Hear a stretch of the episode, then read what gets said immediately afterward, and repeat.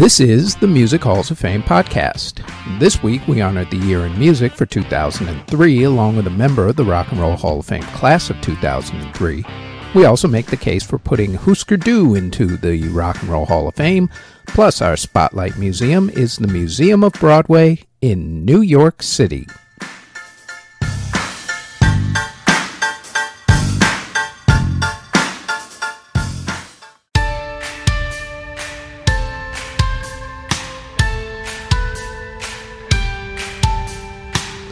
Before we get going with the podcast, like everyone tells you, please like, subscribe, and hit the notification bell so you'll know when these podcast episodes drop, which is usually every Thursday. Now, on to this week's episode.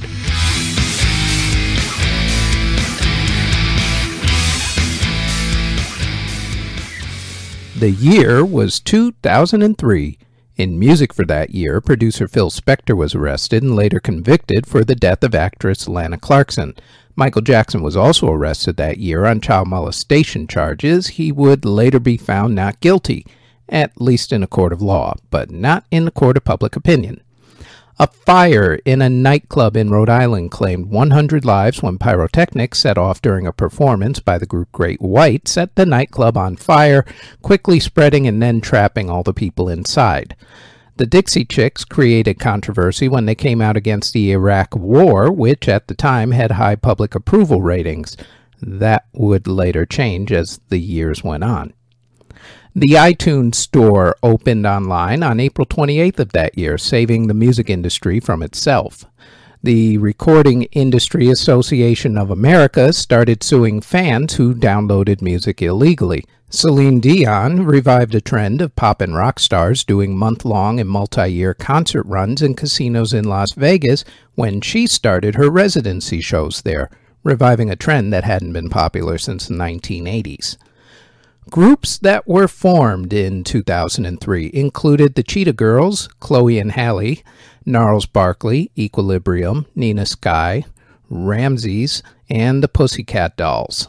Groups that either broke up or took extended breaks in 2004 included BBMak, Black Flag, Men Without Hats, Pantera, the Cranberries, Quiet Riot, Propellerheads, Remy Zero, The Righteous Brothers, The Rollins Band, S Club 7, Gang Starr, Gravity Kills, Seville, Stone Temple Pilots, Suede, Winger, and Wild Orchid.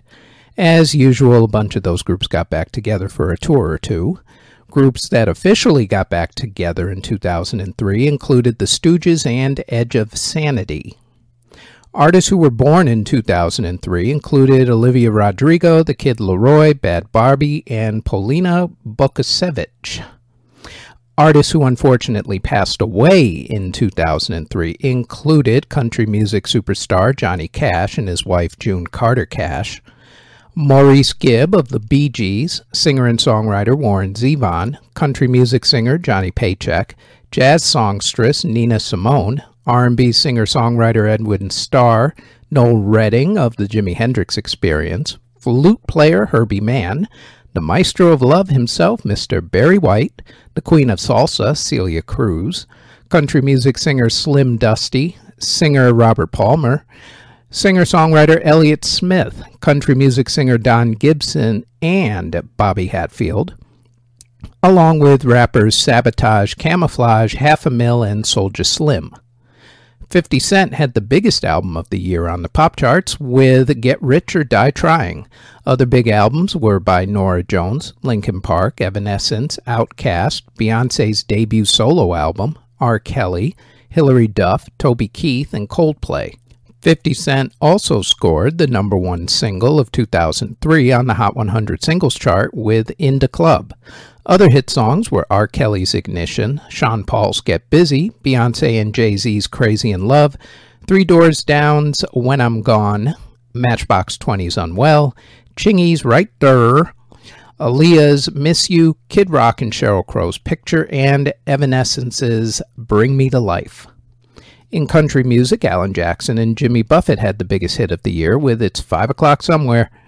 Other big country singles were by Sheryl Crow, Mark Wills, Darryl Worley, Kenny Chesney, Toby Keith and Willie Nelson, Blake Shelton, Dierks Bentley, and Lone Star. Toby Keith, Brenda Lee, Jo Dee Messina, LeAnn Rimes, Trace Adkins, and Alan Jackson all had the best selling greatest hits albums in 2003. But there were other big country albums that were released by Dierks Bentley, Brooks and Dunn, Martina McBride, Brad Paisley, George Strait, Darryl Worley, Wynonna, Gary Allan, Chris Cagle, and Buddy Jewell. In hip hop, the biggest album, of course, was 50 Cent's Get Rich or Die Trying. Other big albums were released by Jay Z, G Unit, Obi Trice, Ludacris, Lil Kim, J Dilla, Fabolous, Joe Budden, Chingy, T.I., The Neptunes, DMX, Outkast, Eminem, Ja Rule, and Missy Elliott. As far as hip hop singles went, 50's In Da Club was the biggest hit, but he also had competition from himself, specifically the songs 21 Questions, PIMP, and Wanksta. Other hits were by Ludacris, Nelly, Jay Z, Eminem, Fabolous, Pharrell, Snoop Dogg, G Unit, Chingy, and a song by legendary wrestler Randy Macho Man Savage called Remember Me, which actually went to number one on the hip hop charts. Go figure. In Latin music, Juanes was the biggest act. Also having good years were Celia Cruz, Ricky Martin, Shakira, Cumbia Kings, Ricardo Arjona, and La India. Broadway musicals and revivals that opened in 2003 included Ma Rainey's Black Bottom, Wicked, Avenue Q, Big River, Gypsy, Little Shop of Horrors, The Three Biggest Jets, Camille Claudel, Disney's Aladdin, a musical spectacular, Evil Dead, the musical, Gone Fishing, Little Fish, The Look of Love, Don Juan, Memphis, Silence, the musical. Tonight's the Night, and Urban Cowboys. Musical movies included CBGB's, Begin Again, Inside Llewyn Davis, Shrek the Musical, Black Nativity, OJ the Musical, Behind the Candelabra about Liberace, Battle of the Year, and Popstar, plus documentaries One Direction, This Is Us, Justin Bieber's Believe, Sound City, and Muscle Shoals, and concert films from Pink, Lady Gaga, and Bruce Springsteen and the E Street Band. There was also everyone's favorite animated musical that kids loved and parents really got annoyed with Disney's Frozen, which actually came out late in 2003 with just a little bit of fanfare, but not a whole lot, at least by Disney standards, and then went on to become a juggernaut in 2004. I know, let it go. On the dance charts, the pop and R&B crossover artists who had hits were a rather eclectic bunch in 2003. Among them were Madonna, Mariah Carey, Justin Timberlake, Seal, Pink, Michael Jackson, Daniel Bedingfield, Jewel, along with Elvis Presley and the Rolling Stones. Yes, you actually heard that correct. DJ Paul Oakenfold did a remix of Elvis's song Rubberneckin', and there was a remix of the Stones classic Sympathy for the Devil, which hit number one. As far as the more quote unquote legit dance artists, other than DJ Paul Oakenfold, which is more than legit, there were also hits from the weekend players Paul van Dyk, Bob Sinclar, Darude, Boomkat, Kristine W., Anastacia, Robbie Rivera, BT, the Funky Green Dogs, Laura Pausini, Chris Cox, Becky Baeling, and Deborah Cox. Probably the longest lasting song of 2003 in terms of both impact on both radio and in DJ and festival mixes to this absolute very day is Benny Benassi's classic electro house anthem, Satisfaction. In awards for the music of 2003, Outkast became the first hip hop act to win the Grammy Award for Best Album with Speakerboxxx The Love Below. Coldplay won Record of the Year for Clocks, Luther Vandross and Richard Marx won Song of the Year for Dance with My Father, and Evanescence won Best New Artist, which had yet another one of those awkward moments when fellow New Artist nominee 50 Cent went on stage when Evanescence won to actually complain about the fact that Evanescence won, because that's a classy move. At the American Music Awards, Madonna won Artist of the Year. At the Billboard Music Awards, 50 Cent won Artist of the Year. At the MTV Video Music Awards, Madonna kissed Britney Spears and Christina Aguilera, which was all anybody could talk about for at least a good three months or so. But aside from that, the actual winner for Video of the Year went to Missy Elliott for Work It. Outkast won Album of the Year at the Soul Train Music Awards. Beyonce and Faith Hill won the music categories at the People's Choice Awards. At the Eurovision Singing Contest, which was held in Latvia that year, the country of Turkey won for the song Every Way That I Can. Alan Jackson won Entertainer of the Year at the Country Music Association Awards, and Toby Keith won Entertainer of the Year at the Academy of Country Music Awards. The Darkness won Best British Album for Permission to Land, and Dido won Best Song for White Flag at the Brit Awards. Sam Roberts won Best Album for We Were Born in a Flame, while Nelly Furtado won Best Song for Powerless Say What You Want at the Juno Awards. Powderfinger won Album of the Year for Vulture Street, and Delta Goodrem won Song of the Year for Born to Try at the ARIA Music Awards. At the Tony Awards, Hairspray won Best Musical and Nine won Best Revival of a Musical. The Pulitzer Prize for Music was won by John Adams for On the Transmigration of Souls, Steve Reich for Three Tales, and Paul Schoenfield for Camp Songs. Musically, at the Academy Awards, the movie Return of the King won both music categories, with the song Into the West winning Best Song and Howard Shore winning Best Original Score. Dizzee Rascal won the Mercury Music Prize for the album Boy in the Corner. The 2003 Rock and Roll Hall of Fame induction ceremony was held on March 10th at the Waldorf Astoria Hotel in New York City. During the ceremony, the hall inducted drummer Benny Benjamin, pianist Floyd Cramer, and saxophonist Steve Douglas into the Sidemen category. Record executive Mo Ostin was inducted into the non performers category. As far as the performers category went, the induction class was stacked with popular talent as artists ACDC, The Police, The Righteous Brothers, and The Clash were all inducted, along with this next group.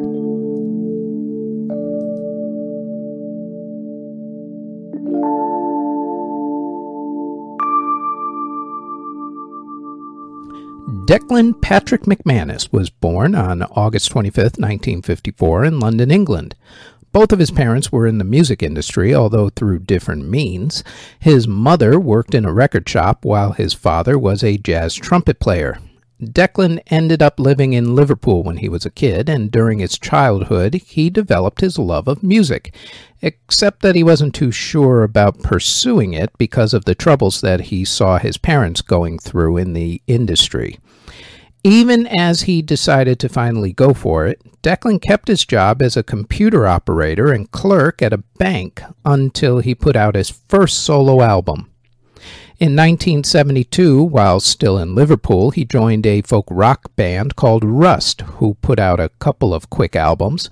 By 1973, Declan was sick and tired of Liverpool and wanted to move to London. He arranged a transfer to a new bank in London so that he would have money while he pursued his dream. A very smart idea. He also started going by the name Declan Costello, as Costello was an old family performing name and was much easier to spell and pronounce than McManus. He joined a band called Flip City, but no one in Flip City was actually really all that serious about having a music career, so Declan left. And for the next few years, Declan worked around town as D.F. Costello and pounded the pavements, doing gigs, and perfecting his songwriting skills. He also got married and had a kid. In 1976, Declan and his family moved closer to the Heathrow International Airport portion of London so that they could save some money. He also found out about the punk rock scene, which absolutely changed his career. He also managed to get a demo tape into the right hands at an independent record label called Stiff Records in 1976. And while working on his first album, he used the band Clover as his backup band. In 1977, Declan debuted with his first solo album, My Aim is True, which was produced by Nick Lowe. And just when he was about to release that album, he decided to form a new band called The Attractions. He got Bruce Thomas for bass guitar, Pete Thomas, no relation, for drums, and Steve Mason on keyboards. Steve was given the stage name Steve Naive by fellow music artist Ian Drury for Steve's naivety. With this group, Elvis, as he now was calling himself, did a quick tour to promote his solo album. One of those tour stops was on Saturday Night Live, where he and the band were a replacement for the act that was supposed to perform that night, the Sex Pistols. Elvis was a fan of Jimi Hendrix. He was especially a fan of something Hendrix did on television. Once, during a TV performance, Hendrix stopped playing the song he was supposed to and started playing the song that he really wanted to play. So Elvis thought that it would be a great idea, with this being his first album, mind you, to do that on this show. And on December 17th, on Saturday Night Live, Elvis stopped playing the song Less Than Zero right in the middle of the song and started playing Radio Radio, a song the TV network NBC and Saturday Night Live executive producer Lorne Michaels told him not to perform. That incident got him banned from the show, supposedly for life, but he would be back in 1989. The stunt slash tribute to Hendrix did get him a lot of exposure, though, and also a rep as rock's next angry young man. During this time, he and the attraction started working on the second album. It was recorded for the most part at Eden Studios in London. The recording sessions themselves were largely uneventful. The album, This Year's Model, was released on March 17, 1978. The songs continued Elvis's trend of mixing punk, pop rock, new wave, and ballads. The big songs off the initial release were Chelsea, Lipstick Vogue, and Pump It Up, which still gets played at sports stadiums worldwide to psych up the crowd. Other worldwide releases of the album added songs like Elvis's ode to people's fascination with watching crime on television called Watching the Detectives. Chart wise, the album went to number 30 in America, but it went to number 4 in England and was the 39th biggest selling record of that year in England. After that, Elvis Costello and the Attractions released the albums Armed Forces, Get Happy, Trust, Almost Blue, Imperial Bedroom, Punch the Clock, and Goodbye Cruel World. Then Elvis did an album with both the Attractions and a new backup band called the Confederates, then did another album with the Attractions in 1986 called Blood and Chocolate, while the Attractions actually did their own album without Elvis at one time.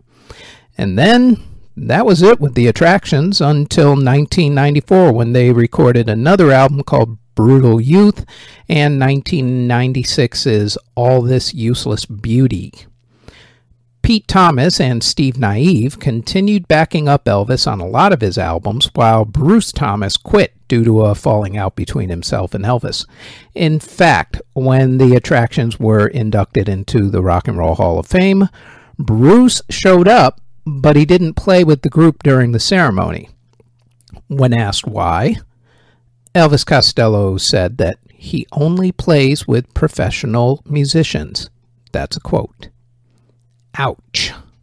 Way to make it hurt, Elvis. During their run, the attractions didn't have a lot of hits on the pop charts. In fact, even though a lot of their songs are now classic radio staples, chart wise, Elvis Costello and the Attractions wouldn't have a huge hit in America until 1983 with Every Day I Write the Book, thanks to the video playing in heavy rotation on MTV. Such was the power of MTV at the time. Still, they're considered one of the greatest rock groups to come out of Great Britain in the late 1970s and early 1980s, with now classic rock songs like Watching the Detectives, Pump It Up, What's So Funny About Peace, Love, and Understanding, Alison, Less Than Zero, The Only Flame in Town, and Every Day I Write the Book. Presented for induction by 1994 Rock and Roll Hall of Fame inductee Sir Elton John, Elvis Costello, Pete Thomas, Steve Naive, aka Steve Mason, and Bruce Thomas, Elvis Costello and the Attractions, inducted into the Rock and Roll Hall of Fame, class of 2003.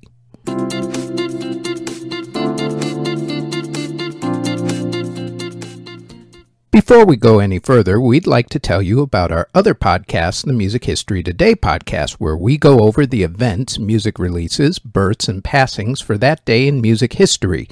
The Music History Today podcast drops each and every day, including on the weekends, on this channel, the Music History Today Network, and also on our Music History Today Network YouTube page. Now, back to the Music Halls of Fame podcast.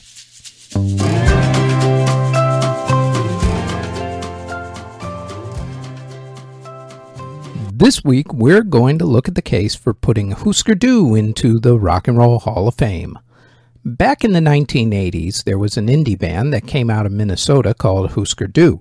Between 1983 to 1987, they put out six albums, and three of their four indie albums did very well on the UK indie charts. Their debut album, 1983's Everything Falls Apart, did not chart. However, 1984's Zen Arcade went to number 11, 1985's New Day Rising went to number 10, and 1985's Flip Your Wig went to number 1. They put out two albums in one year. Then they switched gears and signed with Warner Brothers Records and released 1986's Candy Apple Grey and 1987's Warehouse Songs and Stories. Both of those major label albums went top 140 in America, but neither actually cracked the top 100. They also released four live albums, three EPs, and three compilation albums. They also released 10 singles, two of which hit the UK indie charts, with 1984's 8 Miles High hitting number 22 and 1985's Makes No Sense at All hitting number 2. None of their albums or singles actually hit the American charts in earnest, which is why most of you may have not have heard of them, to be honest. Husker Du were actually led by influential guitarist and singer Bob Mould, along with bassist Greg Norton and drummer Grant Hart. They started out as a hardcore punk band, then switched sounds to alternative rock. They were considered one of the most important American indie bands of the 1980s, even though they went the corporate route with the last two albums and among their many admirers and bands that they influenced with a hardcore yet melodic sound were Nirvana, the Pixies, and the Smashing Pumpkins, to name just a few. Unfortunately, their lack of chart success will probably keep them out of the Hall for a while longer. However, the Hall needs to start recognizing the indie bands who influenced the punk and alternative sounds of the 1980s and 90s and because of their influence, Husker Du deserves to be among the greats of punk and indie rock, and also deserves to be among the greats at the Rock and Roll Hall of Fame.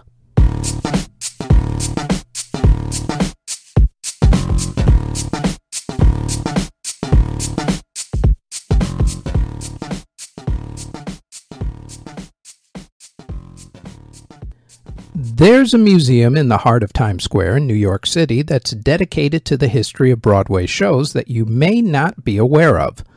The Museum of Broadway is at 145 West 45th Street between 6th and 7th Avenue. The museum opened within the past year or so and has memorabilia from such shows as Wicked, Hamilton, among many others. The museum is open Monday through Friday, 9:30 a.m. to 6:30 p.m., Saturdays from 9:30 a.m. to 8 p.m., and Sundays from 9:30 a.m. to 6:30 p.m. Ticket prices are actually kind of expensive as far as museum tickets go. General admission is from $34 to $41. Flexible entry is $49. Daily anytime entry is $69. Seniors are $32 and students are $29. Like I said, kind of expensive. They do, however, have reduced prices for the first Tuesday of every month and their museum matinee, which is Wednesday from 12:30 to 4:30 p.m. Museumofbroadway.com is their website, and we'll throw that into the show notes as usual. Now then, what if I told you that a now famous Broadway show got popular because of an album? You would say, sure, that happens all the time. Green Day and American Idiot, for instance. True. But shows like that were adapted only after the album, American Idiot, movie, insert any Disney movie into this one, or songbook, Billy Joel, Motown, Carole King, whatever, became popular first. This next story is about how a Broadway show became popular because it was purposely marketed as an album first. See, back in the late 1960s, Andrew Lloyd Webber and Tim Rice had a show called Joseph and the Amazing Technicolor Dreamcoat. It wasn't too popular at the time, playing mainly in churches over in England. Undeterred, they decided to work on what would be their third musical with an uncontroversial subject matter that people would flock to like crazy Jesus Christ. Yep, no controversy there. Just to kick that up a notch, they concentrated the story on Judas. Okay. Then, to take it even further, they decided not to portray Judas as a villainous backstabber, but as someone who was bothered with the fact that Jesus had a massive following and was becoming a celebrity. Still, that shouldn't stop anyone from backing this new venture, should it? After all, it's the 1960s, free love, hippies, and all that stuff, you know. Surely, people would fork over the money for this. Um, no, not even close. Financial backers were shockingly, shockingly not ready to fork over millions to get involved in something that would have massive controversy. Andrew and Tim were stuck. How could they get people to back this? Then they got an idea. How about they put out the cast concept album first just to whet everyone's appetites and to get them used to this whole thing? They gathered up a cast that included some people who would later become famous. Singer Helen Reddy, who would have a huge hit with the song I Am Woman, Murray Head, who had the hit One Night in Bangkok, and Yvonne Elliman, who sang If I Can't Have You from the Saturday Night Fever soundtrack. They recorded this album in September of 1969, and then on September 10, 1970 in England and October 27, 1970 in America, they released their album. The reaction, as you would expect from virtually anything that Webber and Rice has ever done, was not met kindly by the critics. They trashed it. The BBC, for its part, banned the album, calling it sacrilegious. Didn't matter though. The album did its job. It became a huge smash and got the public excited for the Broadway show, which by then had found financial backing. In July of 1971, after getting the financial backing that it needed finally, the musical production of Jesus Christ Superstar had its first official run not on Broadway, but at the Civic Arena in Pittsburgh, Pennsylvania, where they staged it as a concert. By the fall of 1971, the production had become so popular that unauthorized productions started popping up all over America, from Washington, D.C. to Los Angeles. The official Broadway production opened on October 12, 1971, at the Mark Hellinger Theater at 237 West 51st Street. The theater was named after journalist Mark Hellinger and at one time had been a movie theater. Jeff Fenholt played Jesus Christ. Ben Vereen and Carl Anderson both played Judas, switching off when one needed a break or became ill. Paul Ainsley played Herod. Barry Dennen played Pontius Pilate, and Yvonne Elliman played Mary Magdalene. The critics were split on the original production. Some Christians called it blasphemous, while Jewish leaders weren't thrilled with it either. For others, it was the fact that two African Americans played Judas. Cancel culture and all that. No matter, though. The production went on to be nominated for five Tony Awards, including Best Score, although it didn't win any. It did, however, win a Drama Desk Award and a Theatre World Award. It then went to London at the Palace Theatre in 1972 and other places from there. It was also adapted into a film in 1973 that was nominated for numerous Golden Globe Awards. Just goes to show you, sometimes you have to bet on yourself and your dreams and come up with a different way in order to get your dreams accomplished. Jesus Christ Superstar, the musical, whose mementos you can find in the Museum of Broadway, in Times Square, in New York City. The Music Halls of Fame podcast is part of the Music History Today network, which can be found under Music History Today on Spotify, Apple Music, Amazon Music, iHeartRadio, or wherever you get your podcast from, and also on our YouTube page under Music History Today. Thank you very much for listening.